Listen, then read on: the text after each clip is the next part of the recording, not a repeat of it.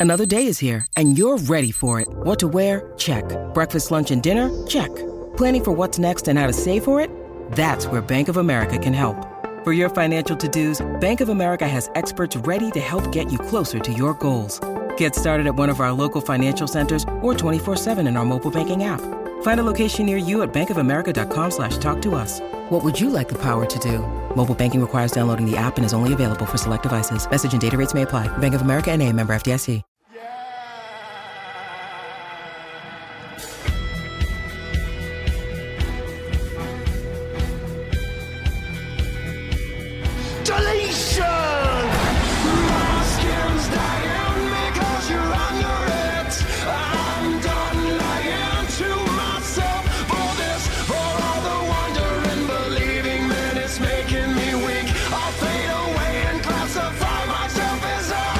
Words are about to be spoken here on the Extreme Life of Matt Hardy, presented to you exclusively by Podcast Heat and AdFreeShows.com. I, of course, am Jon Alba, joined as I am every single week by the broken one, the woken one, the spoken one himself, Surge.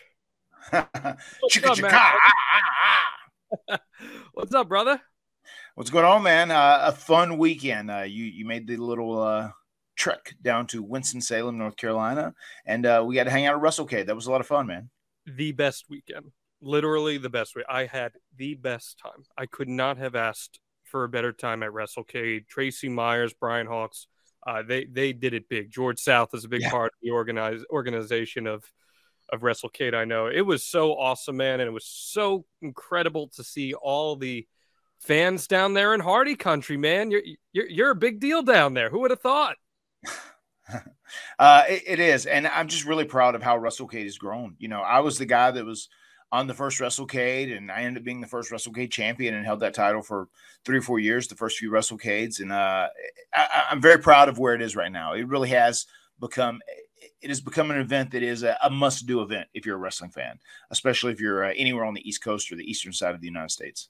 I want to spend a little time today talking about WrestleCade before we get into our topic, which is about the time that Jeff Hardy made his WWE return in 2006. But before we do, Matt, as we record this, Spotify released its Spotify Wrapped Yeah. today, and Apple released its Apple Replay today. And I've been getting tons of tweets saying that the Extreme Life of Matt Hardy was the number one podcast listened to for a lot of fans out there. How cool is that? It's very cool. It's almost like the extreme life of Matt Hardy's getting half-ass over. half ass over, and so much so, we're gonna do another giveaway here, guys. If you tweet us a picture, or if you send us a DM, screenshot, it's got to be a screenshot, Mhm. showing proof that the Extreme Life of Matt Hardy was in your top five listened to podcasts on Spotify Wrapped or Apple Replay this year. Matt and I are going to do another video giveaway where we'll thank you personally for supporting the Extreme Life of Matt Hardy. It's just surreal with how many podcasts there are out there, Matt. To think that people would make that effort every single week to put us in their top five means a lot. It's great. It's extremely flattering, and uh, thank you all so much. Uh, without you guys, there would be no us. I know that for sure. So uh, we're we're a grassroots movement. Uh, I, I've never done podcasts before this, and uh, Jon's been great at like helping me learn, and and we keep moving forward and evolving and whatnot. And people seem to really be enjoying what we're doing. So I'm very happy with our content. And please keep tuning in, guys. Are you finding more and more fans coming up to you at these meet and greets and shows talking to you about it? Yes, definitely. You can de- you can definitely see the growth of uh of Matt Hardy Pod after you know almost a year now. Well, we had so many great podcast moments this past weekend at WrestleCade. First off, what a rib! What a rib! You were put next to the APA for your signing. Hey, I'm all right with that, man. That's a good rib. That's one of Oh, it was good amazing. It was amazing. We got to talk to John a little bit about it, and he told me because I, I was talking to him. He said he was just Sure. doing signings and meet and greets, and he said people would come up to him and say, "Well, hell," and he had no idea what they were talking about at first, and then someone connected it for him, and he's like, "Oh, okay." Matt Hardy's gimmick is doing that. How great was it connecting with the APA again after so much time? I, mean, it, it's always great running into those guys. We exchanged a couple tweets on Twitter and whatnot, a little uh, uh, niceties. but yeah, it's always great seeing them. Ron is legitimately one of the funniest guys you'll ever meet because he has That's such a unique and different delivery in the way he tells stories and jokes. And I've just, you know, we shared so many great moments with those guys. It was so great to interact with them there at WrestleCade. Total legend is Ron Simmons in every capacity. Uh, just Yeah. when he tells you something and is so stone faced telling it to you, and, and yet he's uh, the story you told about. C- can you share that story real quick? The one about him going to the ring with all his bling, because that's that is a podcast story if I've ever heard one. Yeah, to the people who uh, are old school WWE followers and fans, they, they know about the old tent shows that WWE used to run. We would do stuff uh, up in the East Coast area, all around Massachusetts, right? And uh, there were tent towns where there'd be eight or nine hundred people there. A lot of times we do two shows a day. We do double shots on Saturday and Sunday. So uh, we were there and we were having a match, and it was a, a triple threat. It was myself and Jeff, the Hardy Boyz, versus ENC, Edge and Christian, versus the APA. And uh, Terry Taylor was the producer for this match. He was the agent on the road, and and I don't think John or Ron were too high on Terry Taylor at that time. And he had suggested that the APA they go out first, and then the Hardys and Edge and Christian they have like a, a good little match to end it in like five minutes or so. And I remember once they learned what we were doing in these matches, and we're doing it every single night, you know, like four nights back to back, two double shots. Uh, Ron said, You know, I was thinking, Terry, he said, These kids are really great in the ring together. I think we should just let them do about 20 together. Let's get me and John out in about 90 seconds. And uh, and he ended up kind of like giving in to what they wanted to do, whatever. And Ron Simmons, he came walking out the first time. They they may have came last, maybe myself and Jeff and Edge and Christian. We were uh, we were out the first two teams, and they came out last. Ron still had his jewelry on. He had a big ass thick necklace. He had bracelets on. Didn't have his wrist tape. Like he didn't give a shit. He I don't even think he's wearing knee pads. He came to the ring like with his tights on, with the minimal amount of effort. And then 90 seconds later, they were out of there. And the last thing I heard is they're leaving the rings like, "We'll see you in the next town, Hard." That's always what Ron Simmons. Ron Simmons always called myself and Jeff. What's up, Hard? What's up, Hard? What a legend! Uh, genuinely, What a legend. so cool, man. uh, It was so great. All the fans that were there, and of course, two big events. First, your match against Jeff Jarrett. It was a win for Matt Hardy Yeah. and Queen Rebecca. Holy moly! What an ovation you got, man. A road warrior pop for Queen Rebecca making the save for you. What'd you think of the match against Jeff? I, was very happy with it, and it was nice to finally get that revenge after seven years. It was something I feel like needed to be done uh, in my career to kind of tie all this off and put a bow on it, so it's complete. So there's closure. So very happy with the match, and and I got to tell you, and you know this as well, Jon, from being there. Both of uh, both of our wives, they were wild cards. I really had no idea what was going to happen whenever they interacted. You know, they they had this huge rivalry back in the day, and uh, I had no idea what was going to happen, but we made it through okay because no one got arrested, no one went to jail. So it was a successful night, and it was very nice to get a win after seven years of uh of wanting to get my revenge on Jeff Jarrett. it was really a career honor for me to get to call that match, Matt. It was so awesome being on that team with Kevin Gill and Veda Scott, uh, getting to call you versus Jeff Jarrett. It was an all out brawl. Jeff is so good at getting heat, man. He walks out there and fans just hate him. He's so good at it. And I mean that in the most complimentary way possible. He's he's really just got that old school Memphis style. I don't care if you like me or not swagger. It's Right. really impressive to see. Is that easy to feed off of in the ring? Definitely, definitely. I mean, that's as a if you're a baby face, if you're positioned as the good guy or the hero in the match, I mean that is uh that makes your job so much easier. So yeah, that is that is great when you have someone that comes out and gets heat and gets booed. People went nuts for you coming out to live for the moment. Yeah, yeah, yeah. That's uh th- that's the song I have been using at WrestleCade. So I guess that's kind of my WrestleCade deal. I'm the first version there. Be one Um, and another thing I was going to say about the match, which I thought was really cool, was I loved your call on it. Uh, I had a friend who had my back uh, on this evening, where I didn't the first time when I dropped the WrestleCade title to Jeff Jarrett. Uh, I loved it when you said, "That's Marty Garner, first name Cham, last name Pain."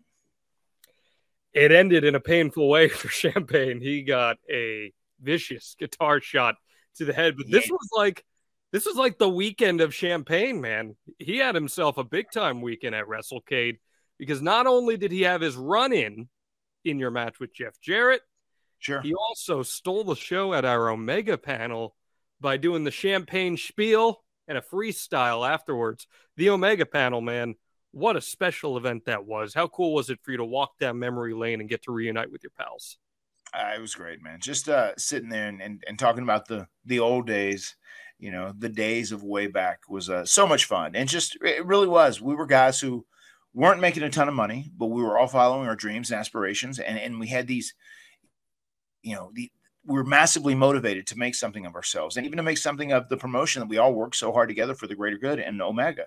And uh, just just hearing everyone's stories and, and reliving all the brotherhood and just we were like a family. And in wrestling there's a lot of times the environments are like that when you work with guys so close especially if it's uh, not political and and everybody's enjoying what they're doing. Those are some of your best times ever and also some of the strongest bonds you'll ever make in this business And there were some stories that we haven't told on this podcast about Omega that were shared on that panel. And the beauty is, if you're a fan of the Extreme Life of Matt Hardy, make sure you're subscribed because if you weren't able to make it out to the panel, well, you can watch it now on the Title Match Network, or you can wait until Christmas week.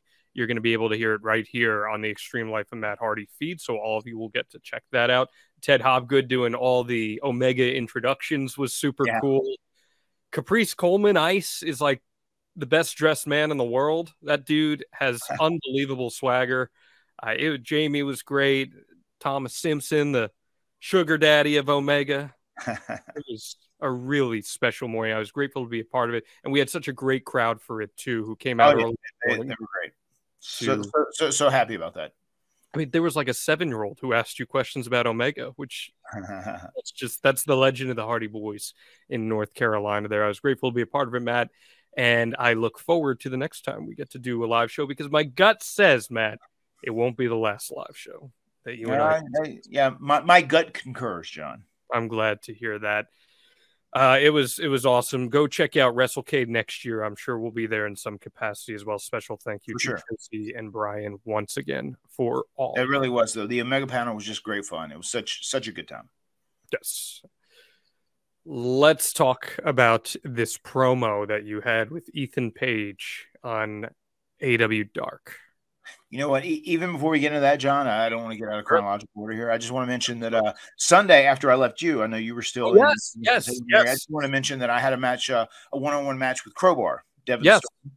Um, and we both have been in the business over three decades, and we've known each other for 26, 27 years. But this was the very first time that we locked up, and uh, I thought we had a hell of a match on the big time wrestling event in, in the Dorton Arena, which just is an iconic arena. The two arenas I went to as a kid, whenever I could go to shows, like NWA ran constantly in Fayetteville, the Cumberland County Civic Center, and the Dorton Arena. And I'll never forget going to the Dorton Arena in the summer, and it was hot as hell, man. It was 105 degrees in that building. It was always so hot, but it's so iconic with the the you know the the sides are glass and their window and open.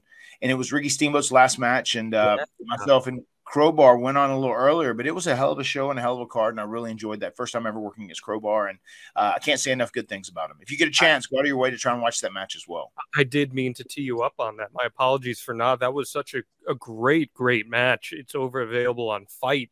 I, it was really cool seeing the Diamond. He is still really, really fucking good, and and you guys had good chemistry together. I know you got a little bit of a shiner from the match. He I do, He- yeah.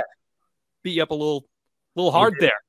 He uh, put me through a guardrail that was on the apron and two chairs on the floor, and I smashed into the concrete. But he smashed my eye whenever I did it. So a little bit of a black eye, but it's all right. Only a Yeah. flesh wound. Only a flesh wound. It, tis but a flesh wound. FTR was on that show with Ricky the Dragon Steamboat Yeah. in his last match. I, I just want to say this: Dax Harwood faced Speedball Mike Bailey at WrestleCade. They had one of the most creative finishes I've ever seen in a wrestling match. Period. Go out of your way to watch it on the Title Match Network. Dax, as we record this, is about to face Bryan Danielson. He's really having one of the best years of any tag team wrestler in recent memory. Is there anything uh, you'd like to throw out there about Dax? I mean, you're. I mean, FTR. They're amazing. Uh, you know, just on their own as a team, as a unit. But then he's also been killing it in singles matches too. And it's kind of he's been featured. You know, more than Cash has, but he has been uh, he's been killing it. He's had, been having some awesome matches, and and I do I, I agree and concur. His match with Speedball Mike Bailey was uh, was one to behold at WrestleCade. Yeah, Speedball is one of my favorite performers in wrestling. If you haven't checked out his work in Impact and on the Indies, you need to. He's one of the busiest men in the world right now, so he's excellent. Check him out. Let's talk real quick. Ethan Page. This Yeah. promo was unbelievable. You gave me the heads up a few days ago. You're like, I I think you're going to really like this. That what what he and I did. The whole internet was like, man, I need this on Dynamite. And there's nothing wrong per se with this stuff being on Dark because when you're telling stories on Dark, that's good. That draws eyes to it. But I really wish we saw this level of storytelling consistently featured on AEW TV because this was incredible. Is there any insight you'd like to give us on your story with Ethan Page here? Uh, yeah, I mean this this whole story has kind of been uh, you know us figuring out things as we go along, and we've been given a lot of freedom with, with what we're doing and whatnot, and and we we wanted to take a a turn where as opposed to playing mental chess. Mental, mental chess, myself and Ethan going back and forth. Uh, you know, we wanted to do something that was a little more serious, where there's like Jeopardy, you know, on someone in the in the angle. Now the Jeopardy is going to be on Private Party, and and as everyone knows, I have a legitimate bond with those guys. I really love those guys like the Rink Kids as it is anyway. And and I really feel like they're they're my legacy in a lot of ways. You know, whatever they become, I'm gonna be held responsible for in many ways. So it's very important to me that they do good and they do well. But once Ethan starts saying now he's going to take out his frustrations on them and punish them, and that's where he kind of crosses a line with me and we we kind of uh move up a gear to the next level. How much fun is Private Party having right now? I saw them just make their entrance with you on Dark Even, and I know deep down Isiah Kassidy is loving every minute he gets to come out to Loaded as his theme Yeah. song. you know it. You know he is. You know, uh, they're they're they're having a lot of fun and they're really enjoying it, and I am too. And uh, it it really makes me want to uh, try try as hard as I can to dial it in and, and be as good as I can possibly be, and like really make the most out of this uh, you know three man team of the Hardy Party, and, and go as far as we can in the trios division.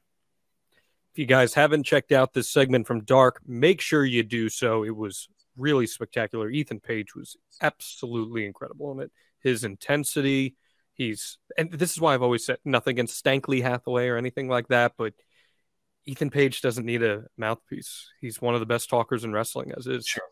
So just my take on that. All right, Matt, let's get to it.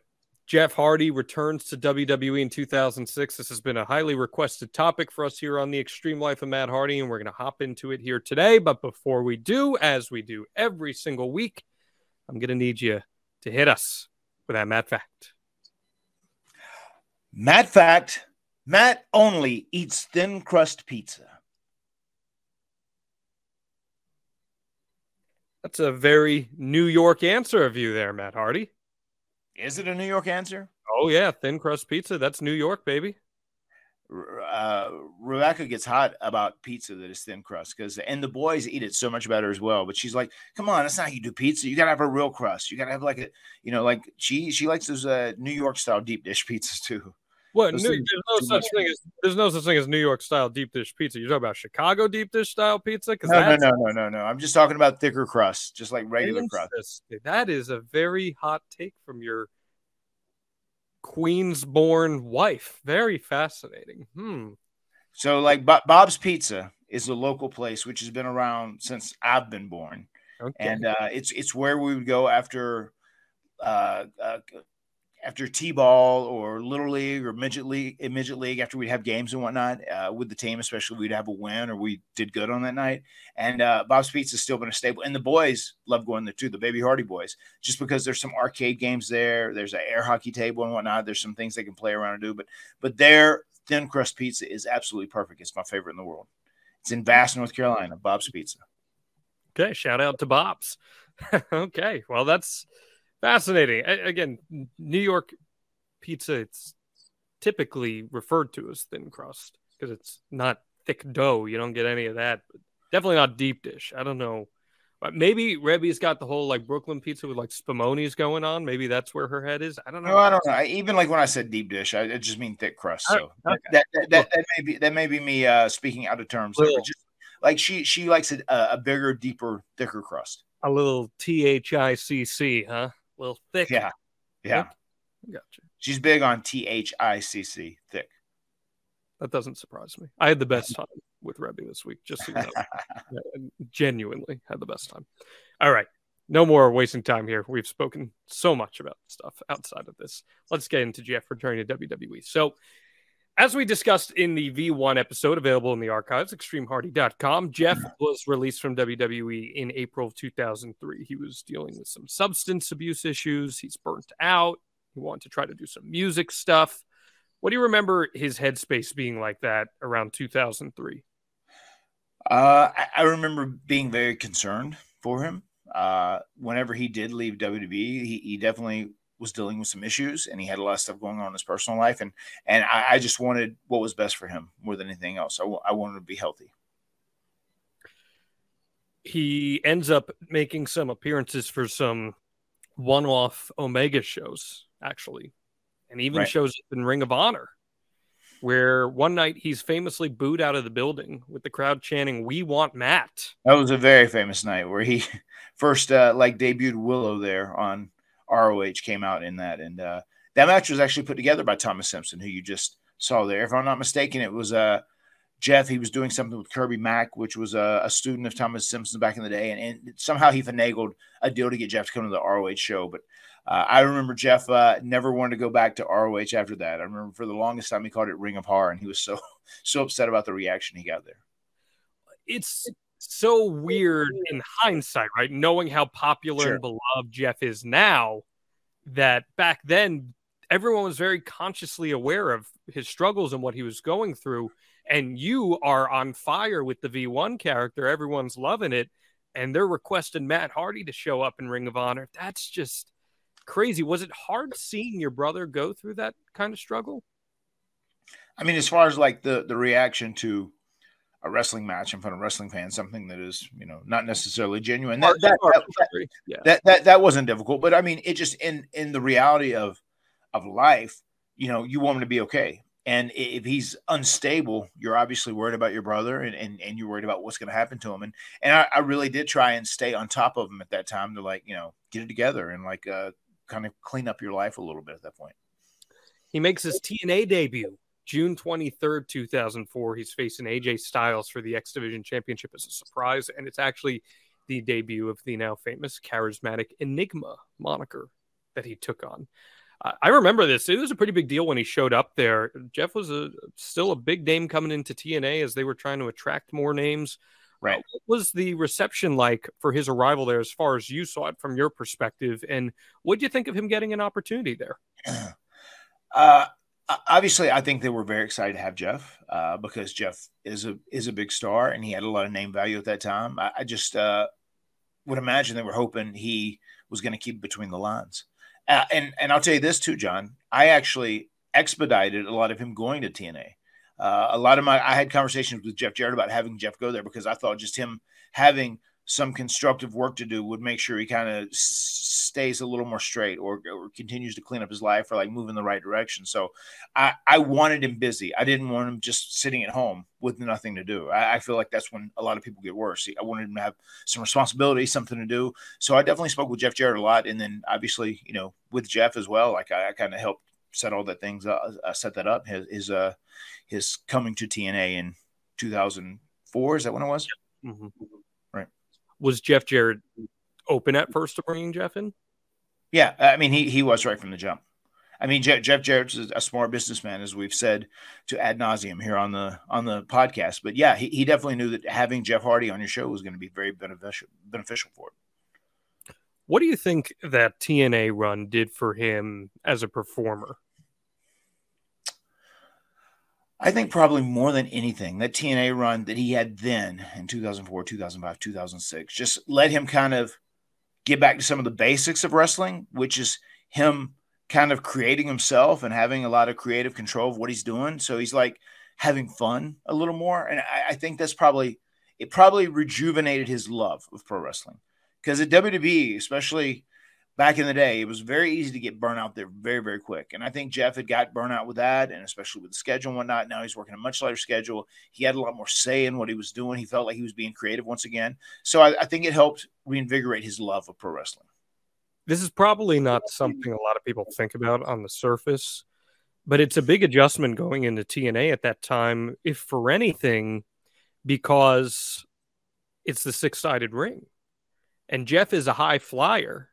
I imagine he probably hadn't done too much work with a six sided ring. Did he ever mention to you anything around that time of having to adjust himself to that?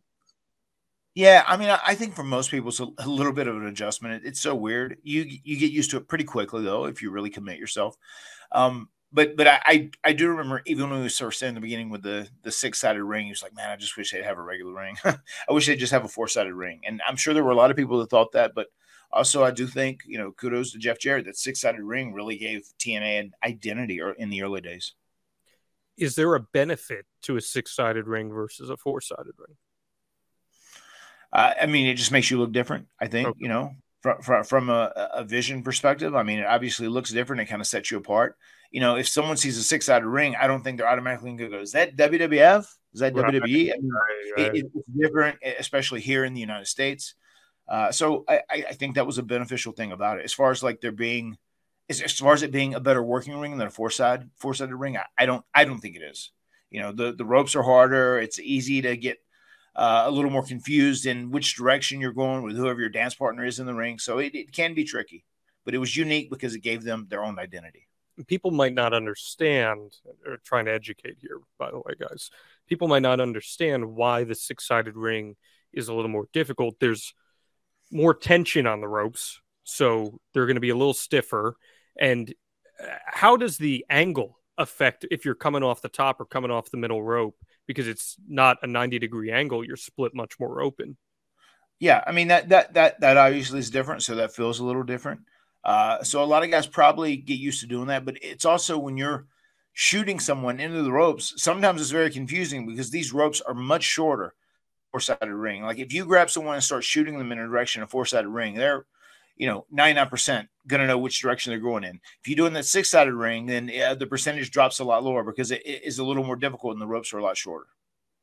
Interesting. I just thought that was worth talking about, knowing what Jeff does in his matches, and if he's doing a whisper in the wind and he's got to climb up the turnbuckles really quickly, that's probably a lot hard to do in a six-sided ring. Yeah, I mean, I, I I think he I think he was okay on it though. You know, I think he was all right. He's pretty good, so that he's, he's pretty good at wrestling. So As Eddie Guerrero would say, better than nothing. he'd even be part of a match that I'm sure you wish you had been part of in TNA because it's actually Randy Savage's last match. Mm-hmm. It's the sixth man. Jeff is teaming with AJ Styles and Macho Man against Jeff Jarrett, Scott Hall, and Kevin Nash. Talk about talent in a match. This feels like a fever dream. How jealous were you that you didn't get to compete with Savage, your hero there, Matt? Yeah, I, I was. I was positively envious that Jeff got that match, and and also he just shared a lot of very funny Macho Man Randy Savage stories at, at different times while while they were working together. When Macho Man was talking about going off the top turnbuckle to the floor, he said, "Well, I would do the X handle, but my knees would pop out of my legs, brother." You know, just he had a lot of fun, cute stories with Macho Man, and uh, yeah, I, I was jealous Jeff got to do that. I thought that was really cool. Crazy that that's Macho Man's last match in some Right. weird one-off thrown together TNA match, but you got the Kliq there. You got Jeff Jarrett. You got AJ Styles. Holy, I mean, legit Hall of Famers across the board in one match. That's pretty Right. impressive. Uh, in 2005, though, things start to go downhill a little bit. He no shows a few dates with TNA. He claims travel difficulties is the reason and is eventually suspended at year's end. And in June of 2006, after some more no shows, he would be released. Uh, were those actual travel difficulties, or had he fallen a little bit headspace wise? Uh, that that could have been part of the problem, but also part of the problem was he wasn't where he needed to be in life. You know, he was he, he was he was still slipping. He he had done some backsliding, and you know, it was just one of those things. All all during that time, that that entire run. I mean, there were times where he was really good, but I, I was always concerned and I was always worried about him. And I remember there was one point when he'd missed some of those flights, and I was getting I was getting called. A guy who works for WWE from TNA, like, "Hey, where's your brother at? Where's your brother at?" From several people in management or whatever, and you know, then I would try and do what I could, you know, could to locate him and whatnot. I mean, there was a time during that point where I told said, dude, like, I'll tell you right now, if you'll go to if you'll go to rehab, I'll pay for it. I just I want you to be okay. I want you to be healthy. I want you to be good. Uh, that, that's how concerned I was uh, about him during that time. But uh, in Jeff's defense, once Jeff said like he was done and he was going to quit doing what he was do- doing at that time, he did. He did, and he ended up like uh, half-ass quitting cold turkey, which is, is crazy. A lot of guys can't do that, but Jeff Jeff was able to do that then. And we're talking substances here, correct? Yeah, yeah. Substances, uh, and a, a, lot, a lot of recreational stuff too at that time. So this was one of the scariest times of, you know, of, of my life. You know, as far as being concerned about my brother and his actual health. Did he take you up on that offer to go to rehab? Uh, he he did not. He did not. Gotcha. So did he eventually go to rehab during this time? He did not. No. So he the first the, the first time he ever went was when he was forced to go during uh, our last WWE run when he went there, which was Wow. for alcohol. so he legitimately just straight up quit cold turkey for the most part. Yes. That's insane. I mean, he even he's like he's an anomaly. I mean, he's a freak of nature in so many different ways. That being one of them. What was the incentive for him to quit cold turkey? What do you think was the catalyst for him to finally say, "Okay, I'm going to get off pills"? Um, I, I I don't know. Maybe he got bored. Uh, maybe he legitimately just wanted to change. I, I don't know. But he was uh he was he was able to do his thing and like and get it all together. And he was like on top of the world whenever he did. Just- I asked that astonishing. I asked that because I didn't know if there was some opportunity floated in front of him that was like, "Hey, man, if you get clean, you'll be able to come back to WWE," or "Hey, man, you get clean, you'll be able." To... I didn't know if there was any sort of. Do you have any recollection of something like that happening? No, I, I- I think it was just like he decided he decided to get everything together, and he's like, okay, well, I'm gonna you know see what's going on in WWE, see if we can go back. Well, that's great. That's really great. And around that time that he was released from TNA, rumors started to circulate the internet that he could be WWE bound. When do you remember there being a first conversation about him potentially coming back and who was involved? I, I think it just started, you know, small talk with myself and Michael Hayes. We would always talk about Jeff and you know, always, you know, check in on how Jeff was doing and whatnot and how's things going with him. So I would imagine that's where the conversation started. We started talking a little more once Jeff was free and he was good. Uh, I'll never forget he came to a, a Roanoke SmackDown ECW taping, uh, which I was working on SmackDown at that time, and uh, came backstage and met with a lot of the higher ups and, and met with Vince, and we just kind of all sat down to, to see if we could work something out and uh, they ended up doing some testings and measures on Jeff, and he ended up passing with flying colors, and everything seemed to be good. And lo and behold, a few weeks later, he ended up resigning. This is a question I've never asked you, but since you just brought it up, Mhm. what was Vince's and Jeff's dynamic like? I, I think Vince liked Jeff a lot. He could tell he was different. He was out there. Um, I mean, I mean, Jeff, when, when people say like charismatic enigma, that is like the perfect description of who he is because he's like this guy who's like overflowing with charisma, and he's also so enigmatic. Like you don't understand w- why he's doing what he's doing, but it's, he's just fucking cool that he's doing it. You know, it's just he has a very interesting dynamic, and I think Vince saw a lot of his personality shining through, and saw he had like that rock star complex. Because Jeff, I still think at the end of the day, the end of the day, Jeff's just like in in his head, he's like the most humble guy you ever meet. He's the nicest guy. who would give anybody the shirt off his back, but in his head, he's like, "Fuck, man." I'm like a rock star. I'm Jeff Hardy. You know, I, I think that is in the back of his mind, and he, he just acts that way. So that's why he just comes off so cool all the time. And I, I think Vince picked that up right off the jump, and, and that, that attracted him to Jeff. They could not be two more different people. And that's why I was curious as to how their interaction were. How did Jeff deal with Vince's intensity? I know you're a very measured guy, and when you'd be in those weird situations with Vince, you figured out how to talk to Vince and how to get him to get on board with something or try to convince him to get on board with something. Right. But as we've discussed ad nauseum, Jeff is one of those guys. Yeah, just go with the flow. Uh, you tell me what you want me to do, and I'll go do it. So, how did Jeff deal with that side of Vince? I, I mean, Je- Jeff, as he would say, he he was not a politicker. You know, he didn't go in, he didn't try and get certain things or different things. He literally just wanted to show up and say, like, "What do you want me to do, boss?" and then he would go out and he'd make the most of it. You know, he, he wasn't a big guy that was like, you know, really wanted to be, you know, proactive on his creative and like what he's doing and where his story's going and, and what's going to happen, you know, twists and turns as the story plays out. He just, he didn't really do any of that. He just like wanted to show up at work. He wanted to be told what he was going to do. Uh, and then he would go out there and kill it. That was kind of like his mentality. You know, he would say over and over, like, I'm just, I'm not a politicker, man. Like he, he would, he would rather die than be a politicker in pro wrestling. He's back in the equation here. You feel like he was totally ready mentally and physically to be thrown back into the grind of WWE at that point?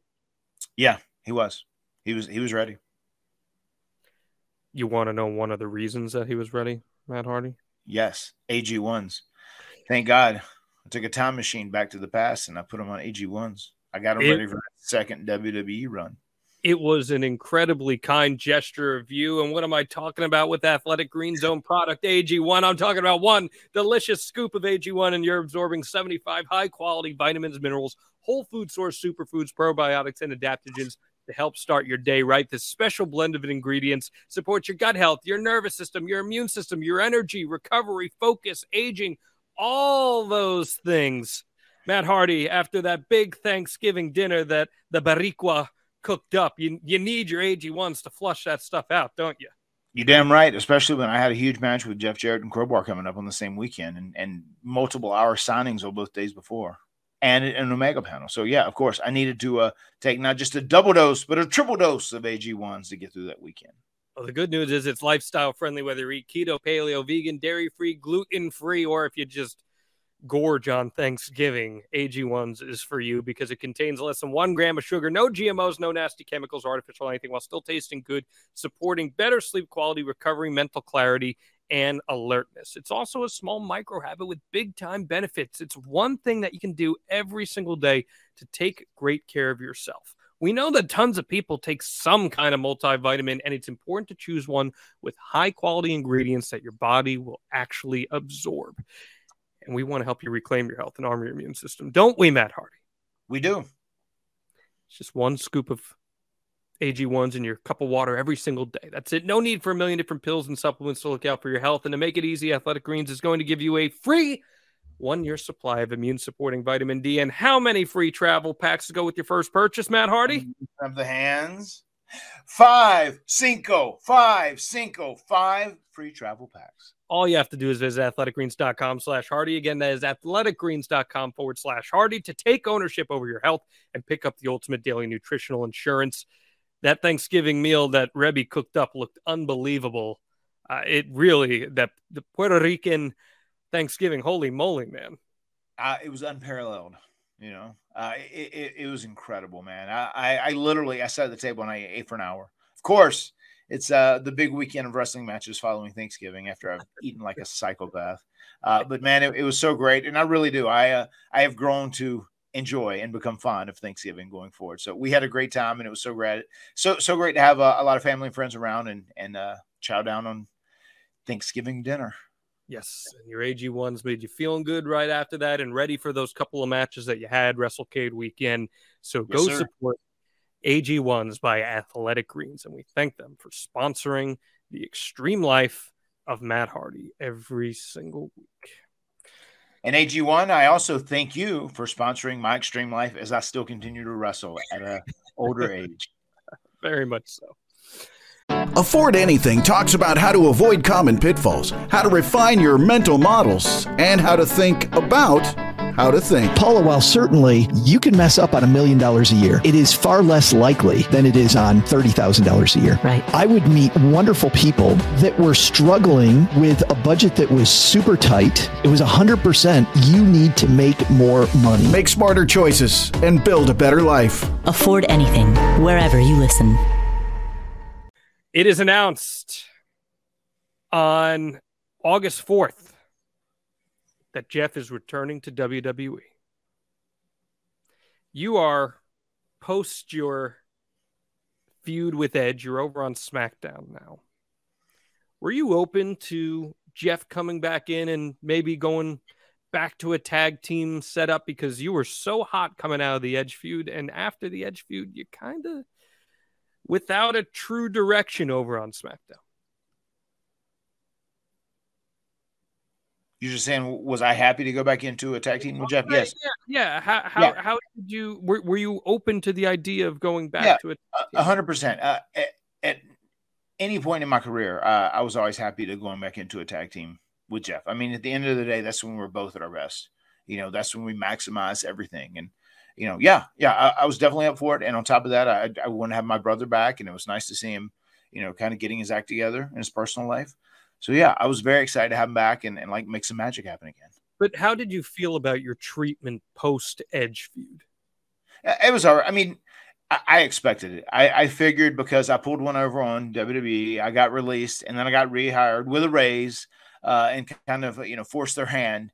Uh, I, expected at some point I was there was going to be some repercussion. They, they were going to make me pay for it to some degree, uh, and I, I would imagine that's what that was. You know, after I finished and came over SmackDown, it was just kind of you know, it was very uh very stagnant for a while. Uh, I did some things where I teamed with Tatanka. I teamed with the Road Warrior Animal. He turned on me. We had a little bit of feud. There were some things going on, but anytime Jeff is available and free to be the Hardy Boyz once again, I'm always down to do that. So yeah, I was I was very happy to do it. Okay. Any any fond memories from that time before the reunion? Um, the, I mean, I enjoyed SmackDown. It was like I was one of the guys who was like uh, a workhorse that they put on every single week to work against someone, you know, wh- whatever it was, whether it was win, lose, or draw. But I, I was a guy who was very trusted from a in ring perspective to to go out and have a great match on TV every week. So after a few weeks of vignettes, Jeff returning, he confronts WWE champion Edge and Lita on August 21st. Obviously, a ton of history for all involved there. What kind of statement do you think they made by having him involved immediately with the top act? And you have to keep in mind here when thinking about answering that this is a guy who Vince once had world title hopes for with Jeff, as put him in there with The Undertaker in a ladder match. And then the next thing we know, a year later, he's off of WrestleMania. So he's back with the top guys here. What kind of statement do you think that sent? I mean, I, I think that speaks volumes about what Vince actually thought about where he was at in his personal life. And uh, he had a lot of high hopes and, and faith in Jeff that he was going to finally be like a, a, a top tier guy that was going to, you know, sell tickets on that level, that was going to at- attract people to to watch his matches on that level. So I, I think it was a great statement, and bringing him back on top because he's such a beloved figure anyway. I, I think was the, the, the a great way to do it. Put him out there with Edge, make it very meaningful and impactful right from the jump. He begins a feud with Johnny Nitro, now John Morrison or whatever company he's working in. And eventually, Jeff wins the Intercontinental Championship in October. They trade the title a few times over the next month, and he's starting to really get over with the crowd. What was the response internally to Jeff's return? Yeah, they were extremely happy with him. Very happy with him. Over the moon happy with him at that time. It feels like, as a consumer, putting him right in an Intercontinental Championship program, it's almost like a, a litmus test. Can this guy handle being back in the spotlight? Can he handle being thrown back on the road and having high quality matches week in week out? Do you think, in your mind, knowing Vince as well as you do, that that may have played into any element of that feud? Uh, I, I'm sure it could. I, I'm sure they just want to see how utterly reliable he could be. I mean, it's one thing to come in and be reliable for like a month or two, but you know, give him a, a, a great test. You know, put him in an intercontinental title program, have him switch the title back and forth, see how he holds up, see it if he can sustain all the pressure of being a pro wrestler in WWE, and and he did, and he ended up passing all those tests with flying colors. In November, it's announced that you and Jeff are going to reunite as a team at Survivor Series 2006. First time in four years. And you're going to get a warm up match on ECW against the FBI. This is legitimately your first time teaming together in more than four years. You guys get the win, obviously. How emotional was that for you, Matt? And what was the chemistry like on the first night back together? Uh, that that was a cool night. If I'm not mistaken, that was one of the the live ECW shows. Is that correct? Correct. Uh, I remember they specifically decided they wanted to have us team before Survivor Series uh, and appear on that ECW programming because they were hoping it would pop a number. I, I remember hearing that that line specifically. So that is the reason that we end up returning as the Hardy Boyz on ECW programming. It was live, and they were trying to trying to bump up the numbers of the the show the show's ratings. So that's why we appeared on that show. I, I, remember it being a, a really fun, special vibe. It was very much like a rock star like vibe we got when we came out and the crowd was rocking and rolling. And it just felt right, man. Anytime I team with Jeff, it, it just feels right.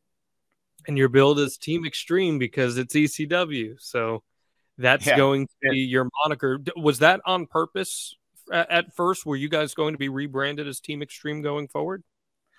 I mean, I, think they just like it was play on words because they called his Team Extreme, obviously back in you know '99 and 2000s.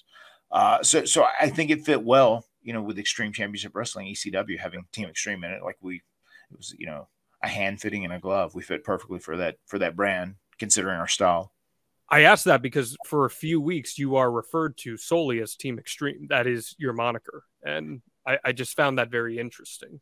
As part yeah, of I mean, reason- and, and and I, I know we had conversations at the time about still being called the Hardy Boyz, just because we were both getting a little older, and I know we ended up ultimately switching it to the Hardys, but maybe that was one idea they they had kind of floated out, and they just were, you know, putting it out there to see how people react to it, just calling us Team Extreme as opposed to the Hardy Boyz, you know. so who makes the decision to drop the boys' name and just go by the Hardys? I, I don't know of anyone specifically, but I just know creative was was sold on it when it was all said and done. And and, and I, I was I was cool with it too. I think Jeff was indifferent. He was with whatever. Call me whatever.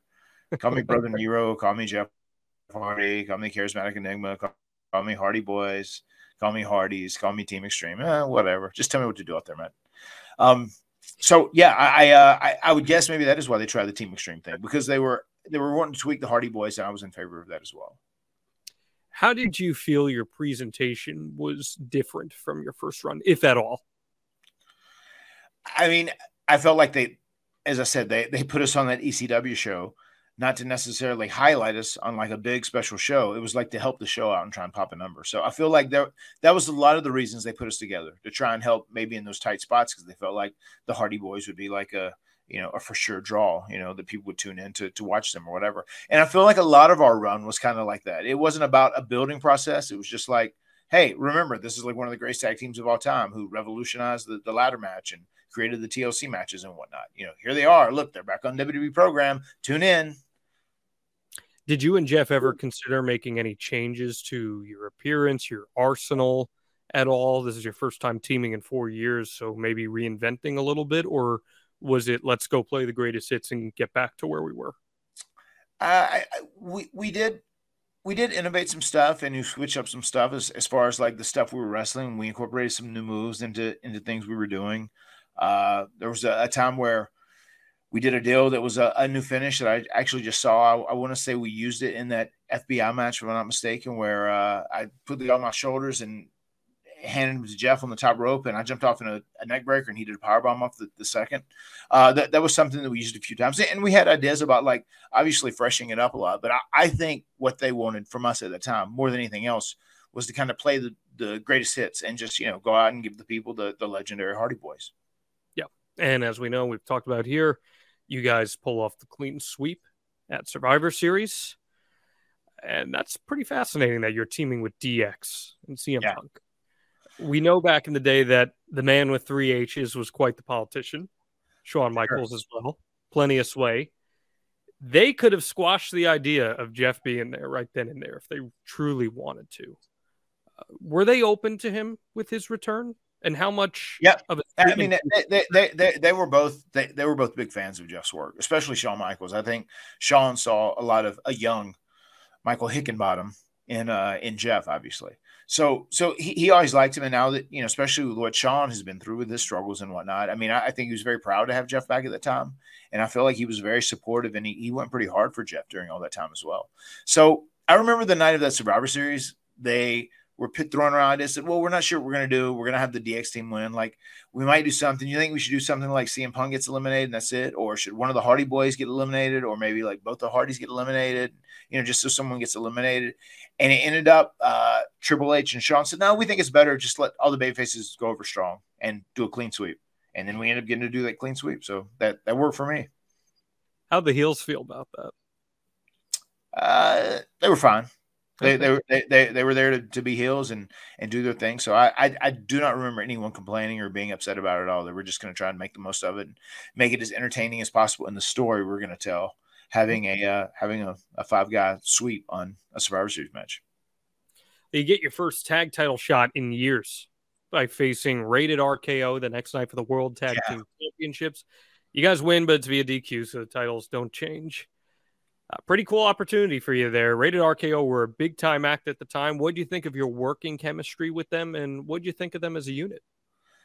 I, I thought they were I thought they really complemented one another very very well, and they were two both very distinct heels who were very defined as heels, but they were very different from one another. And and I thought they really interacted with each other really well, and and they worked in a similar enough style where it's smart and kind of classic and very fundamental. I thought they were a great tag team, you know, especially because they could break something out if they need to do it or whatever. But they were really good at being heels. They were really good at getting heat, and they were great to work against as baby faces.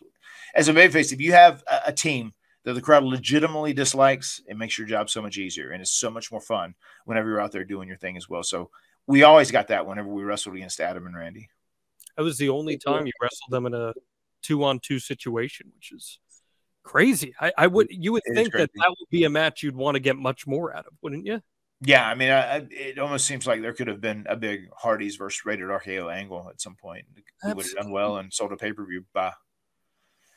Did you did you like Randy as a tag team wrestler? Yeah, I thought they were really good together. I thought they complemented each other really, really well.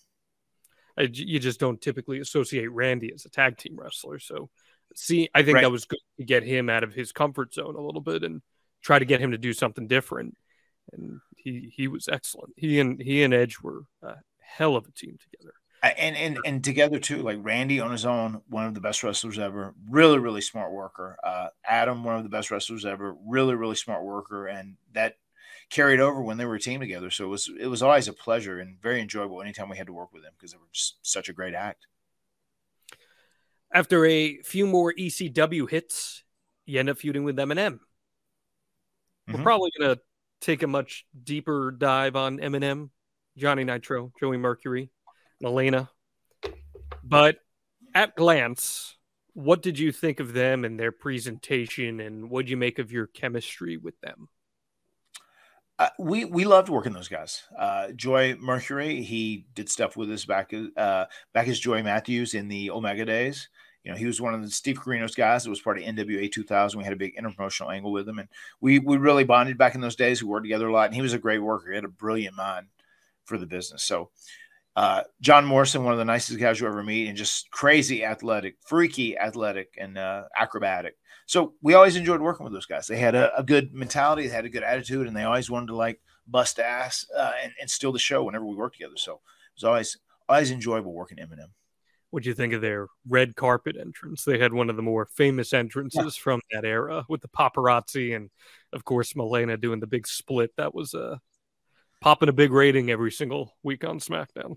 I, mean, it was great. I, I, I love the production of it. I, I love the, you know, I, I just love the way it looked, how it was so different. It was something so unique. And Melina was a huge part of that team who, who really tied the thing together and made it work great. She was very good at what she did. Yeah. The infamous Armageddon 2006 ladder match sees Brian Kendrick and Paul London retain mm-hmm. the WWE Tag Team Championship against you and Jeff, MNM, and Dave Taylor and William Regal. This is, of course, where Joey Mercury takes the ladder to the face, shatters his face. Crazy. Was this one of the more gruesome injuries you've been in the ring with? Pro- Probably so. I mean, the, the one thing I remember more than anything about this night was just how instantaneous it was. Whenever that ladder hit it, like he rolled underneath the bottom of the rope out, and his face was like destroyed when he turned around. I mean, there were, you know, it was swollen like instantly. I mean, within eight seconds, it was instantly swollen and just blood everywhere, and it, it totally looked different in eight seconds. Uh, so yeah, it was it was obviously very scary and and you hate that especially for someone that you legitimately like like a lot uh and and and we knew he was knew he was in a bad way so we also knew there were some spots that were going to be changing in that match because uh we we we figured he was going to be out of it and he was they ended up carrying him out of there and we had to tweak some things as, as we finished that match Can you explain to us what exactly went wrong in that moment? Uh, yes, he just didn't put up his hands. I mean, it's, it's one of those things. It's a very dangerous spot as it is. Uh, Jeff jumped, but like you have to have your hands up to block that ladder because the, the, ladder. I mean, if it hits your arms, it's going to bruise it and cut it or whatever. But like it, it's your arms. Uh, his face was down there, and it ended up catching him right in the face. So uh, you you can't go down there and just have a, a, a wide open face, you know, with that ladder flying up, especially if it has a lot of velocity and if it's coming up fast. Thankfully, you're in there with a bunch of pros. I mean, you're in there with Dave Taylor and William Regal, who are about as professional as professional wrestlers as you're going to get. Sure. So Yep. they're they're good at thinking on the fly. You guys are veterans at that point. Paul London and Brian Kendrick are really good, but I mean, how difficult is that on the fly to change a ladder match? Which, for those who aren't aware, I mean, a ladder match really is put together spot by spot, more more or less, because it has to be.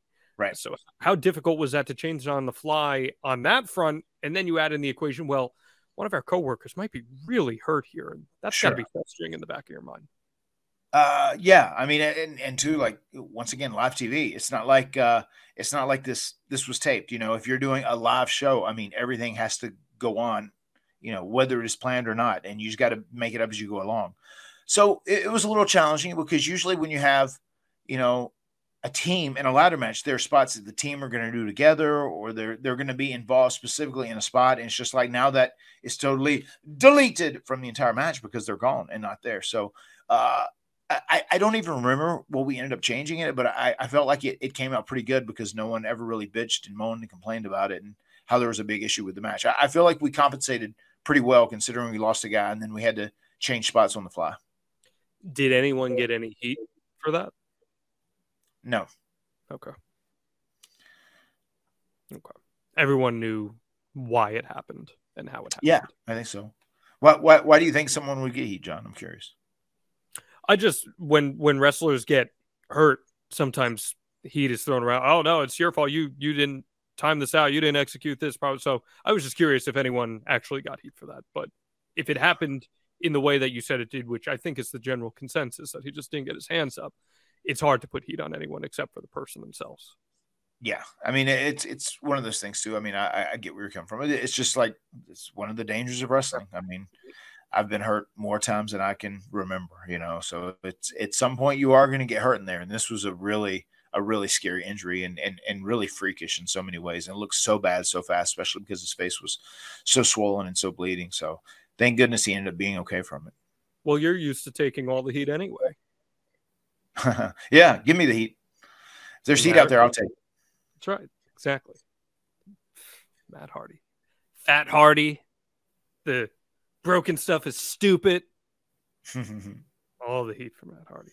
Big money, Matt. It's boring. It's not entertaining. It's the worst gimmick of the year. In the mud, Matt. In the mud. Uh, what do you think of Dave Taylor and William Regal as a tag team? Uh, th- they were funny. They were very entertaining. I remember like Regal's like, I'm not going up this ladder. I'm going to be scared to go up this ladder. And they, they, they took that approach in putting the match together. And there were actually some spots they did where like neither one of them wanted to climb or Regal refused to climb, which was, was very, very entertaining. They're just two legit bad bloods. So that's Yeah. that's why I was I was curious how their dynamic would be in a ladder match. Uh, so once Mercury returns, they take an interesting approach to extending this feud out. Jeff and Johnny Nitro feud for the Intercontinental Championship again on Raw. You and Joey Mercury feud on SmackDown. He's blaming you and Jeff for hurting him. And Right. in between this, on house shows, you and Jeff are teaming against MNM. What was the thought process behind that and splitting you guys up on the separate brands? Um, boy, this brand split is all over the place. Um, uh, no, I mean it, it was it was enjoyable. I liked working with Joey too. He was uh he was safe and he was fun. He was creative. Uh, so it, it was cool and it was unique that we were still getting to to go forward with the story because once again, I think that was an incident that happened where Joey got his face smashed up like that. That is like such a big traumatic event that it's hard not to make a story out of that. I feel like it's kind of like just the uh, the natural progression of working together because you, you don't want to like make that not mean anything just like we don't wrestle again after that obviously if we can take the approach that you know matt hardy or jeff hardy or whoever like you know took my face and scarred it, and, and now I'm disfigured and whatnot. I'm going to come after you, and I, I want revenge, and you know, but I didn't. It wasn't my fault. We're in the context of a wrestling match. It just happened. You know, it's it's it's a pretty natural story. So I'm glad we got to continue it. It's always weird for me mm-hmm. thinking about Joey Mercury because when I associate Joey Mercury, I think of him back in those young days. Talk about the Omega time, and in this run in WWE, he had that huge long mane of hair, and then he shaved it all off. Uh, not too long after this, is that I don't know. I, I guess as someone who knew him for so long, weird juxtaposition seeing him now, how he looks versus how he did then. Uh, not really. I mean, I would imagine he, he was pretty smart. He knew that you know he needed to change his look every so often to evolve. You know, I was just asking because it seemed like a quick, easy shave job for him. And you can get an easy shave job with our friends over at Manscaped. Matt Hardy, our proud, proud, proud sponsor of the extreme life of Matt Hardy. Now, listen, I got a question for you, Matt. How do you uh-huh. feel about Christmas music? What, what are your thoughts on Christmas music? It's a very divisive topic. Um, you know, I'm I'm okay with Christmas music, but I would like to keep it contained to within like five days of Christmas, though. Can we get have like a five, five, four or five day window, you know, from Christmas on on either side of the Christmas holiday? You know, sometimes people go a little nuts when they start in the beginning of November. I totally respect that. I'm not a huge Christmas music fan, but I did hear a new song this year that I'm about. Ready? I'll, I'll perform it for you. Ready? Here it goes. All right. Tis the season for clean balls. Fa la la la la la la la la. la. Our friends at Manscaped are helping you clear your driveway for safe travels this holiday season. From stocking stuffers to white elephants, Manscaped's products are at the top of every single Christmas wish list. Grab some crop mops for your pops or the body buffer for the holiday lover. Win this year's white elephant gift and help all the men in your life go from eggnog to nice hog this December by going to manscaped.com and using promo code Hardy for 20% off plus free shipping. Manscaped is a one stop shop for all your holiday needs. They got the perfect gift in the Platinum Package 4.0 plus loads of little presents perfect for those stocking stuffers. What better holiday gift than giving the gift of good hygiene and maybe even a few laughs along the way? Matt Hardy. Uh, Manscaped they offer a handful of liquid formulation shampoos, body washes, upstairs and downstairs, deodorant gels, exfoliants, absolutely everything that you need to keep things clean down there. And now that you're gifting them with the perfect privates, go beyond the grown with Manscaped's full body product line. Dad's got those nasty nose hairs. Well, guess what, Matt Hardy? I got your favorite right here. This is the whacker of weeds. There you have it. I love the whacker of weeds. I know you do. You, you put you put that over on Twitter this past week. They also have the Shears 2.0. It's their full kit for nail care with scissors, clippers, tweezers, and a file for all the traveling men. There's the new Preserve cologne that brings a light, breezy, woodsy feel like the backwoods of Cameron, North Carolina, and gives that fresh tree scent even after Christmas is over. Did you and Jeff have to chop down your own Christmas tree back in the day, back in the woods? We've done it before, yeah. Okay, I believe that. And there's also the new preserve, or rather, the new body buffer. Loofahs actually hold bacteria from dead skin, so you can throw that out with all the disgusting old loofahs and get the body scrubber that feels smoother but acts tougher. And you can get involved with Manscaped now and get 20% off and free shipping with the code Hardy at manscaped.com. That's 20% off with free shipping at manscaped.com. Use code Hardy, Manscaped, for a perfect gift that will be the holiday's biggest hit. Could you see some stocking stuffers this year, Matt Hardy, with some Manscaped? But of course, I'm going to stock all the stuffings with Manscaped for when the boys hit puberty. Oh, okay. So we're preparing down the line for them. Yeah, down down the line. Don't need it whenever they hit puberty, man. You're you're gonna hand Maxwell the mower of lawns and you're gonna say, buddy, you have no idea what this is right now, but I promise you, give it give it about seven years. You're gonna pull Yeah. this thing back out, and you're gonna say, Dada, I appreciate that. Because this is my new best friend. Thank you, Dada. Oh my god, I can't even talk seriously about my kids hitting puberty. That's crazy, isn't that? Crazy, insane. Mm, my goodness. Well, We appreciate our friends over at Manscaped. Again, manscaped.com. Use the promo code Hardy. Get 20% off and free shipping. What would Broken Matt have to say about receiving his first order from Manscaped, Matt Hardy? The first order we received from Manscaped was absolutely wonderful. That it was. And we thank them for sponsoring the Extreme Life of Matt Hardy. So let's get back to you guys teaming again. This time it's at the Royal Rumble 2007. You defeat MNM, and then you team with Benoit against MNM and MVP at No Way Out in a win. Jeff would lose the Intercontinental Championship to Umaga. And you guys have to compete against one another at WrestleMania and Money in the Bank. And that's where you encourage Jeff to leg drop off a 20 foot ladder onto Edge. What do you think of Jeff going back to those spot monkey roots and getting a big moment again for the first time in years here? That's what WrestleMania is, man. Uh, get that get that WrestleMania moment. And Jeff had been wanting to do a moment, and the idea was to break a ladder for the first time. Is that the first time you remember seeing a ladder broken? I think so. I think that was. That- I think that's the first time on record that we that we did it intentionally that it was meant to happen and uh, that just ended up the way that we kind of weave the story together you know i was down there with edge to make sure he was secure and then jeff was up on the ladder i was like just do it do it you know and obviously he being my mortal enemy it made a lot of sense and jeff's like okay well i'm jeff hardy an adrenaline junkie of course i'm going to do it it's going to be a wrestlemania moment that will live in infamy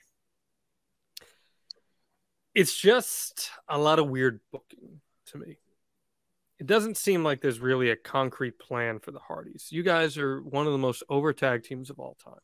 And you're teaming, then you're singles act, then you're teaming again, then you're facing each other at WrestleMania. It's a lot of start, stop, start, stop. And I get the idea, and I know this is going to be a response when I tee you up on this that, oh, they're the Hardys, they're over, they can come together whenever they want, they can go do their singles act whenever they want. But right how do you establish any momentum when there's so much start stop like that? Um, it, I mean, it's tricky, and and we we were all over the place during that time, and we were doing all the shows at this time too. Uh, we were doing like the Friday house show, the Saturday house show, the Sunday house show, and then we were going to both TVs almost every single week. Like we were, we were on the road, what killing it, working hard during this time, which was, I guess, uh, a, a great show that they really had a lot of confidence and faith in us as like a, a, popular act or someone who were who were going to sell tickets or who was going to draw viewers. Um, but also too, it was kind of all over the place, and and I, I don't disagree with you with that. We didn't have like a good, solid, definitive direction. Like we're going to start at A and end up at, at Z. We we weren't really doing that. We were just kind of all over the map. How was Jeff handling being back on the road here five, six, seven months in? Um, he he was doing okay at this time. Yeah, he was good. It, it, I felt like he was overworked a little bit. There were times probably where he felt like he was getting stressed, but he was still he was still holding it together this time. The start stop stuff and the lack of direction is only further emphasized the night after WrestleMania. When you win the world tag titles in a battle royal from John Cena and Shawn Michaels, you guys eliminate Lance Cade and Trevor Murdoch to win. And bringing this all together, here's what I don't get. The Hardys winning the gold for the first time in more than five years should be a really big deal. This, this easily could have been a WrestleMania feud leading up to you guys winning the championship again. Big moment for either of the titles. It's harder with the world titles because John Cena and Shawn Michaels were the champs and they also main evented WrestleMania, so it might have been a harder path there. But instead, your win of the tag team championships, first time in five years you're champs together, it comes in the form of a battle royal on a Raw. I know you're probably not thinking about that at the time, but in hindsight, I, I need you to try and make sense of this for me here, Matt. Uh, I, I think basically WWE and Vince they had booked themselves into a corner. They had the Mhm. tag team titles on John Cena and Shawn Michaels, and they needed to get them off of John Cena and Shawn Michaels. And they ended up doing a battle royal because that's the way they could lose the titles technically. And, and, and in Vince's mind, it didn't hurt them or affect them at all. Uh, and then the Hardy Boys was a tag team that could pick up the titles and, and run with the ball, following a very popular act of the odd team of John Cena and uh, Shawn Michaels. Doesn't that feel like such a missed opportunity, though? Especially you're doing it the night after WrestleMania. You could have had the Hardy Boys winning these world titles, whether it was those ones or the other set, at WrestleMania and culminating that. No, I mean that that would have been great, but I'm I'm sure just following WrestleMania the next day, that became that that just happened. Like, hey, we got to get these tag titles off uh, Cena and HBK. So who can who can we put them on? How can we do it? You know, and and they didn't want either one of those guys to get beat or pinned by anyone. I'm sure that's the motivation for doing that battle royal at that time. And uh, we were the team that was just chosen to to take the titles and run with them for a little bit. And what's even more frustrating about it is neither of the tag team titles are defended at that WrestleMania. So they were just Right. there. That was the Trump versus. I mean, Vince. w- w- once again, that that that's just that's uh, a great gauge to show you how much importance Vince sees in the tag titles. You know, he knew like the tag team matches we were doing with the the TLC concept, and you know, myself and Jeff versus Edge, Christian, and the Dudleys. He knew it was really good, and people loved it, and they wanted to see it. But at the end of the day, Vince was always thinking about his top singles champion, and that that's who he saw as being the guys who draw the most money and sell the most tickets, and that's what he's always focused on. He always made that his priority. That WrestleMania it wasn't the top guys that were drawing the tickets there. It was Vince McMahon versus Donald Trump. And that's just it's one of the highest grossing matches in wrestling history. What a what a world, huh? In hindsight, what a world. Pretty wild. Billionaire Yeah. versus billionaire there. It was uh Yeah. do you remember any stories of Vince getting his head shaved? Uh, I mean, Vince, was totally committed. He's like, yes, fuck, shave it on the ring. I mean, Vince would always say that, like, and you'd hear that expression about Vince all the time. Like, he he never asked a talent to do something that he wouldn't do, and and I think he really tried to make an example of that. If it came to like, I'm having this hair versus hair match, you know, or this deal with Donald Trump. Like, if you're gonna shave my head, you're gonna shave it all the way. Damn it, we're going all the way bald. I'm fully committing, you know. So he was he was big on setting an example as far as like doing something that may be embarrassing or something that uh, you have to step out of your comfort zone to do. He would be the first one to volunteer to do it. Did you have any Donald Trump interactions in that? Uh. I, I, I, I, I do remember when we came back after uh, the Money in the Bank match. He said, "Oh my God, how can you guys walk after you jump off that ladder?" Jeez, I, I, I do remember a comment about that. It was just he was very shocked that we were jumping off ladders and landing on one another and hitting each other with land uh, with ladders. He was uh, amazed by that. It's why just what a I feel like I've used the term fever dream like five times this episode, but truly a dream uh, in, in all purposes there. I mean, especially looking back at it right now. Yeah, of course, it's very very surreal that that happened. Then. Surreal. So the win kicks off a lengthy feud with Cade and Murdoch, where you retain the titles at Backlash and Judgment Day. We'll we'll definitely dive into Cade and Murdoch as a tag team.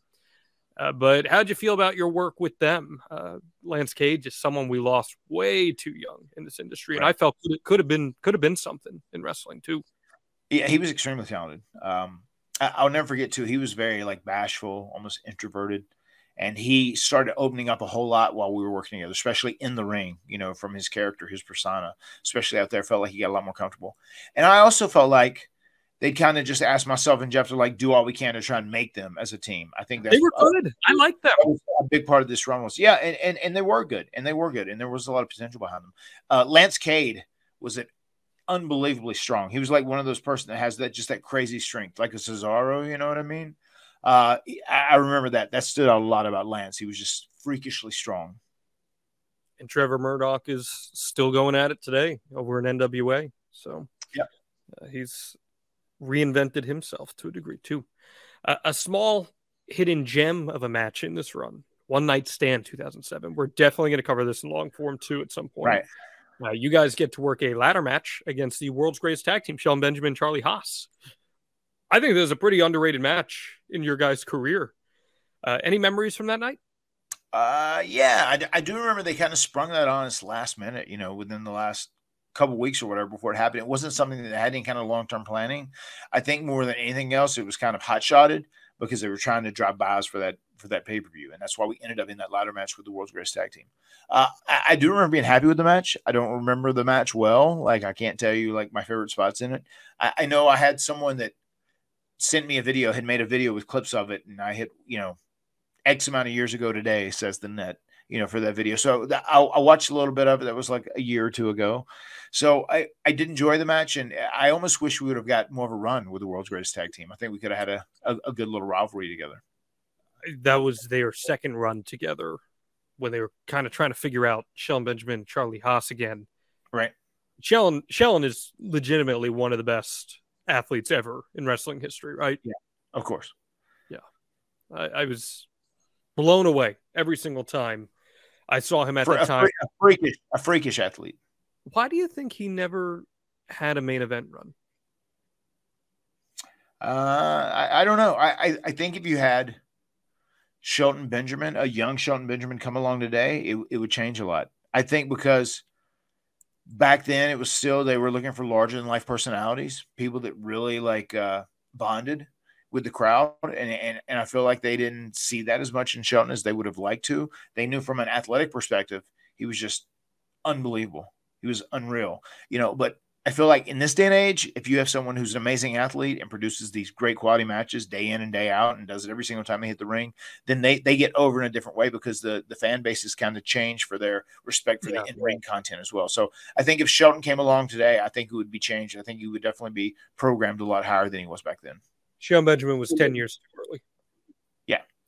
And that was unfortunately his problem because he is outstanding. And I still enjoy watching Sean Benjamin. He's still at it and he's still Yeah. really good too. He's still really good. I, I love the Hurt business. I thought it was a great presentation.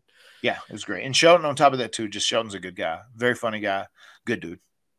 Oh, this is a very physical and intense ladder match. It's pretty brutal. And the next night, after some selling, you guys dropped the titles to Cade and Murdoch. And after a loss to them at Vengeance, this effectively ends your run together with Jeff. Who made the call to put a stop on things? I, I, I, once again, I, I don't believe whenever they put the title on us, they didn't plan on being like a long term thing because they knew like we didn't need the titles, and you know the, the titles weren't necessarily going to help the Hardys in terms of popularity because we were already who we are. So I, I'm pretty sure at this point we did that title run, you know, following the HBK John Cena Odd Partners thing. Uh, and had a, another little run with it, which established just once again as you know one of the greatest tag teams ever. After you know, holding it when we returned back to WWE, you know, almost 10 years down the road or whatever, you know, eight, nine years down the road. And then they, they, they wanted to draw us both in singles, singles capacities. That was, that was the plan going forward. And, uh, and we were both cool with that too. We were happy we got to reunite. We were happy we got to win the, the tag team titles again. We thought that was very important, you know, just for our team. And, and, and once again, our return, we should prove that we're still great together. And, uh, we were both excited to, to try our luck at our singles runs as well. One thing I'm curious about, and this could just be totally my brain going, and it may be nothing at all. The next night after Vengeance is the night that the Benoit family is found dead. It's obviously one of the most shocking days in the history of wrestling, and it was supposed to be a significant episode of Raw because that's when they were going to do the Vince McMahon funeral after he was blown Right. up in the limo. Right. Do you know if you were supposed to kick off another program as a tag team and plans just all got halted and thrown out the window after the Benoit stuff? Because a lot of things ended up shifting and changing that night. It, it may have. I, I don't even know what was the the original lineup that day, but I do know the original lineup was scrapped, and then they, you know, they they, they went back to the drawing board and started from scratch, Yeah. and decided to make it a you know, uh, Benoit celebratory show, uh, celebrating the life of him after they heard the news. Uh, I I remember how eerie it was that day. Like, so he'd been gone the whole weekend, right? You know, and He, people were he like, the he was supposed to be on the pay per view and he missed the pay per view. Yeah. Uh, and even on the house shows, like I substituted uh, and took his place in one of the main event matchup, uh, a tag matchups that happened on one of the house shows earlier that weekend.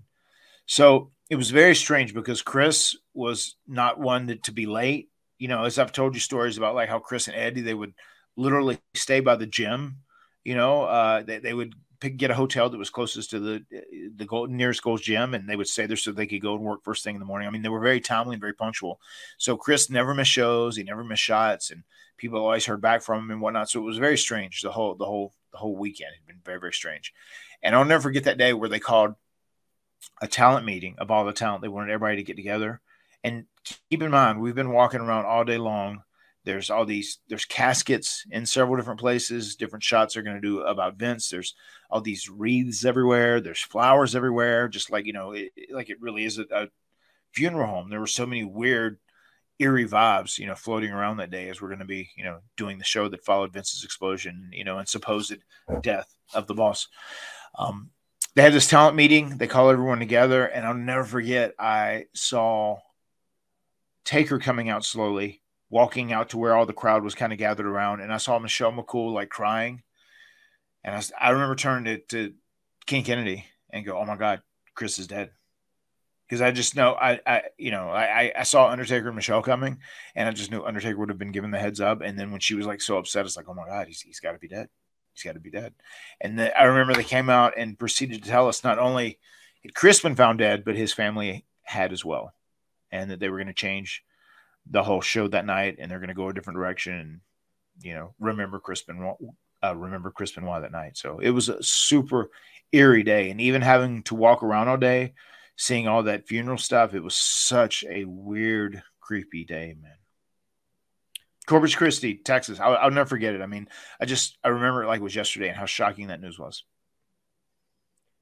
out of respect to the victims' families and Benoit's family, I don't believe this is something we're ever going to talk about again. We're never going to do a Chris Benoit episode. I know we've been asked to. We're never going to do anything like that. Chris will show up in stories that we talk about as we have in the past here on this podcast. But I guess since we're talking about it, this should probably use this as the only time we ever really talk about this. Uh, that that night of the show itself, um, you said how eerie it was. Do you remember who delivered the news to you guys? And they, they went about doing testimonials. Were, were you asked to do a testimonial? How did that all go? um, Vince, Vince and family, Vince and the, the top office came out and they broke the news to us. They, uh, you know, told everyone about it and you know what what their intention was to do for the show. Uh, yeah, I, I was asked to do a testimonial, but I, I said uh, I'm okay, and I declined to do it because as the day was going on, as you know, more info started coming out, and you know they weren't really sure about how his family died, and there were just some guys that were suspicious that, you know, this it could be foul play, you know. So like I, I was one of those guys who declined to speak just just to be safe. I mean, it was a very sad day, obviously, extremely sad and just remarkably eerie in every way possible because of the, what we were there to do that day with the the Vince storyline explosion angle, you know, and then to have that real life scenario set in on you like that, it was so crazy, man. Uh, so yeah, there, there were guys who who did do testimonies, and and it is what it is. I mean, that was meant to celebrate Chris Benoit's, you know, wrestling career in his life. It's just very sad and unfortunate how how it all all ended with him, and uh, I don't know. It's it's inexplicable to even try and explain why that happened or how that happened or could ever happen, and it's just at the end of the day, it's just heartbreaking and just sad. I know Jeff is a very empathetic guy. He's a very emotional guy. You've described that in the past here. Right. When, when something like that happens, does that hit him hard? Yeah, I mean, I, I think he hit everyone hard. I mean, everyone was, you know, floored because it just came out of left field. No one was expecting that. You know, you see Chris Benoit gone the whole day, and not only is Chris Benoit dead, but his family is is passed away as well. You know, that's like that's mind blowing. That's numbing. So yeah, I mean, it just it, it strongly affected everyone, and and it was even worse once we, you know, found out what truly happened when it was all said and done. Yeah, I just had wondered if you guys had plans to do more stuff, and then after all the Benoit stuff happened, if things shifted a little bit, and maybe they maybe it did, maybe it didn't. Who, who's to say? Because uh, you know, not looking at it this way, but when you take Benoit off the roster too, you're losing a big time star. So maybe that means that hey, let's split the Hardy Boys back up, get some singles draw too. Again, not minimizing tragedy in any way. I'm just logistically thinking here.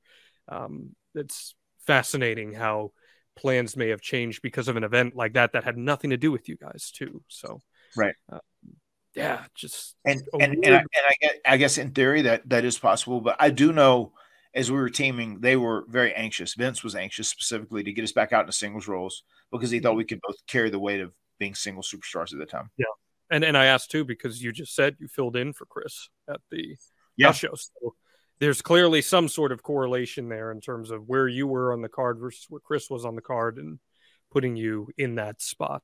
Uh, certainly sounds like it makes sense to me. Is, is there anything else you would like to add on that front? Because as I said, I don't anticipate we'll ever revisit this. Um, that that was just a very tough day. It was a very tough day at work. You know, learning learning that information about someone that you worked with very closely, hand in hand, that you'd spent time with, that you'd made card rides with, that you'd spent in hotel rooms with. Uh, to learn that was heavy, man. And uh, it, it's the first time I can ever say I've been involved in some sort of criminal traumatic event like that, that, that I've known someone that close, that personally, you know. Yeah. So That's it was I uh, it was uh, just it was a heartbreaking day all the way around. Well, it is the end of your run as a tag team here. Uh, in hindsight, what do you think of this reunion that you had with Jeff? It, it doesn't even last a full year, but you guys are super over. You said to me uh, about a month ago you felt like this was some of the most over you guys ever were as a tag team. Yeah, yeah, we we were we were extremely hot at this time, and it was nice and it was fun. We were both, you know, both on top of the world, and we were both enjoying our run together. And and I'm happy we got that tag team title run, even if it wasn't long. I'm happy that we got to come back, reteam with one another, and reestablish ourselves as you know the the best team in the division or the WWE or the world or whatever by carrying the uh, the WWE tag team titles for a bit. Ready to answer some Ask Matt questions as we wrap things up here? Sure thing. Let's do it. Uh, Wrestling Study Podcast says when Joey Mercury broke his face or nose at Armageddon, what was Vince's reaction to that backstage? Um, pretty much business as usual. You know, just take take care of them, get them fixed. You know, Vince Vince doesn't sell shit, man. you know that was like a, a staple of Vince's character. Like whatever happens, whether it's to him or someone else, he you know usually tries to minimize however much he's going to sell anything. But uh, I think it was just like make sure he's taken care of, do whatever they need to do, get him to the hospital, take care of him, get him better. Danielle Wolf asked, "What were your emotions when you found out Jeff was definitely coming back?" excited. Uh, yeah, I, I, I, I felt like everything was right in the world again. Once again, that we are going to be teaming again. You know, he had gotten into a real good place in his life, and uh, I was just happy to have my brother back and my uh, tag team partner back. Tony Crouton Bomb asked, It's been stated by Bruce Pritchard and Jim Ross there were talks for Jeff to return around WrestleMania 20 in 2004 to be on SmackDown and in the Cruiserweight division. Were you privy to those plans? And if so, what caused them to fall through? Have you ever heard that before? I, I was not privy to those plans, and uh, I, I've never heard that. So I can't say that that is something that was going to happen. And I've never heard Jeff talk about that. So I don't know. Maybe that was something that was discussed in the office or whatever, but I, I'm not aware of that at all. So we do not know if that is Matt Fact or Matt Fiction. Correct. Interesting. The world will never know. Uh, let's continue here. Uh, let's get one from Witty Games. How did Jeff feel about working with Edge upon coming back? Was there any bad blood at that point, or had that all dissipated? Uh, no, everything had dissipated. Uh, there was no bla- bad blood. It was all water in the bridge, and he was excited. He was excited to, to get the opportunity to come back and work with Adam right from the jump. Someone he had great chemistry with, and obviously had a great history with. So yeah, everything was good. Uh, Lance asked, "What was Jeff's overall thoughts on his TNA run? Was he bummed about not getting the NWA title?" Uh, no, I mean, Je- I don't even think Jeff thinks in those terms as far as like uh, I have to win the title or not. I just I, I think Jeff's uh, Je- Jeff thinks in terms of like you know was my match good? Did I do something that entertained the people? You know, were there oohs and ahs? You know, did I, I bring them to their feet? I, I think that's kind of what Jeff's top concerns were. Uh, As far as never winning the title, no, I don't, I don't think he was concerned about that at all. He just he wanted to go out and like put on a good product and and make money. The last question comes from Valerie. Do you have any fun stories about Cade and Murdoch?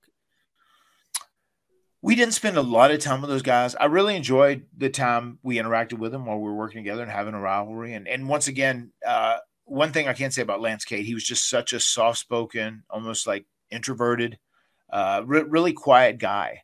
And uh, it, it's so funny how whenever he would step into the ring and and break out, he changed so much and he would really evolve and grow. And and he was really becoming a hell of a performer when we were working with him too. And and also feel like he felt quite confident in his abilities as a as a character as well during that time. So yeah, I, I liked him a lot, and it really is sad that we lost him so early on because we lost him way way too early.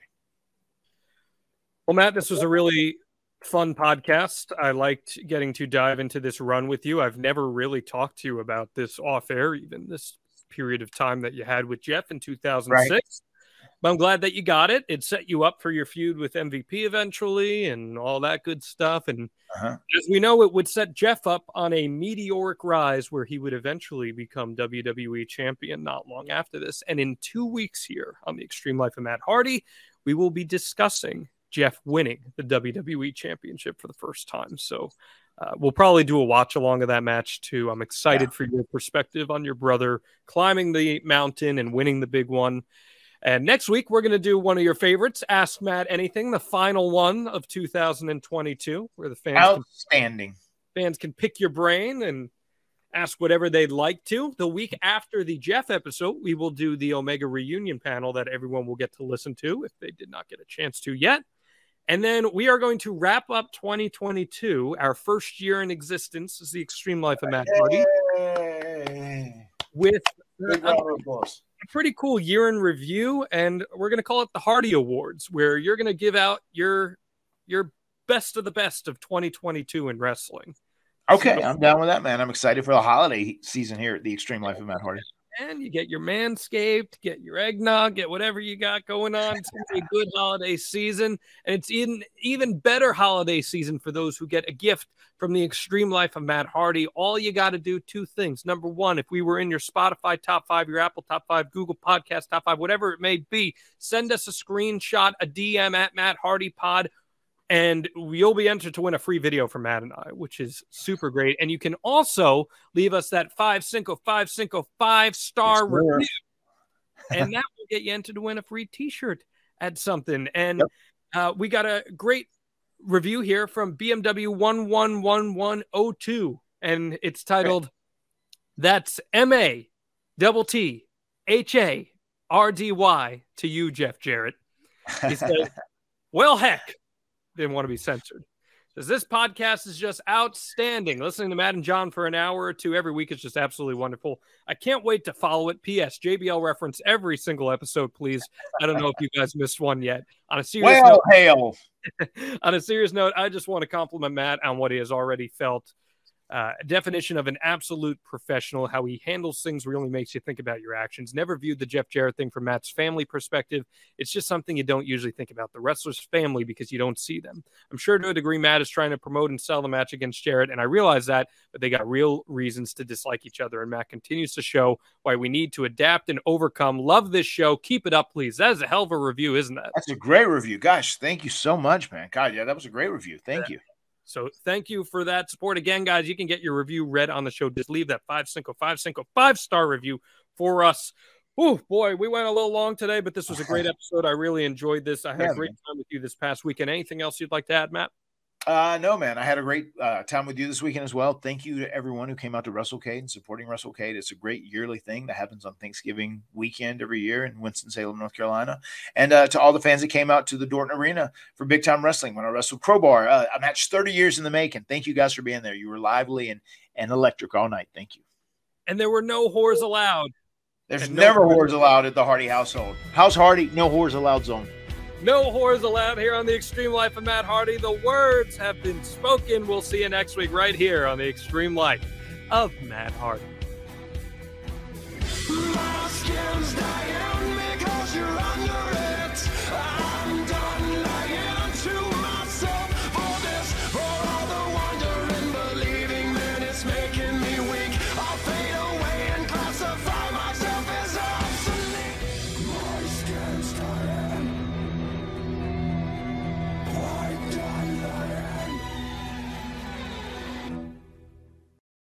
But I feel strongly that saving money is important. You know, if it's not something we worry about now, boy, we are really going to worry about it later. And I want to help you get out of debt faster and do it with cheaper monthly payments. I'm talking to you if you're in a 30 year loan. Now is the time to take years off of your loan. We're routinely helping our listeners cut 5, 10, even 15 years off their loan. And you can do this without perfect credit with no money out of pocket. You've just got to start at SaveWithConrad.com.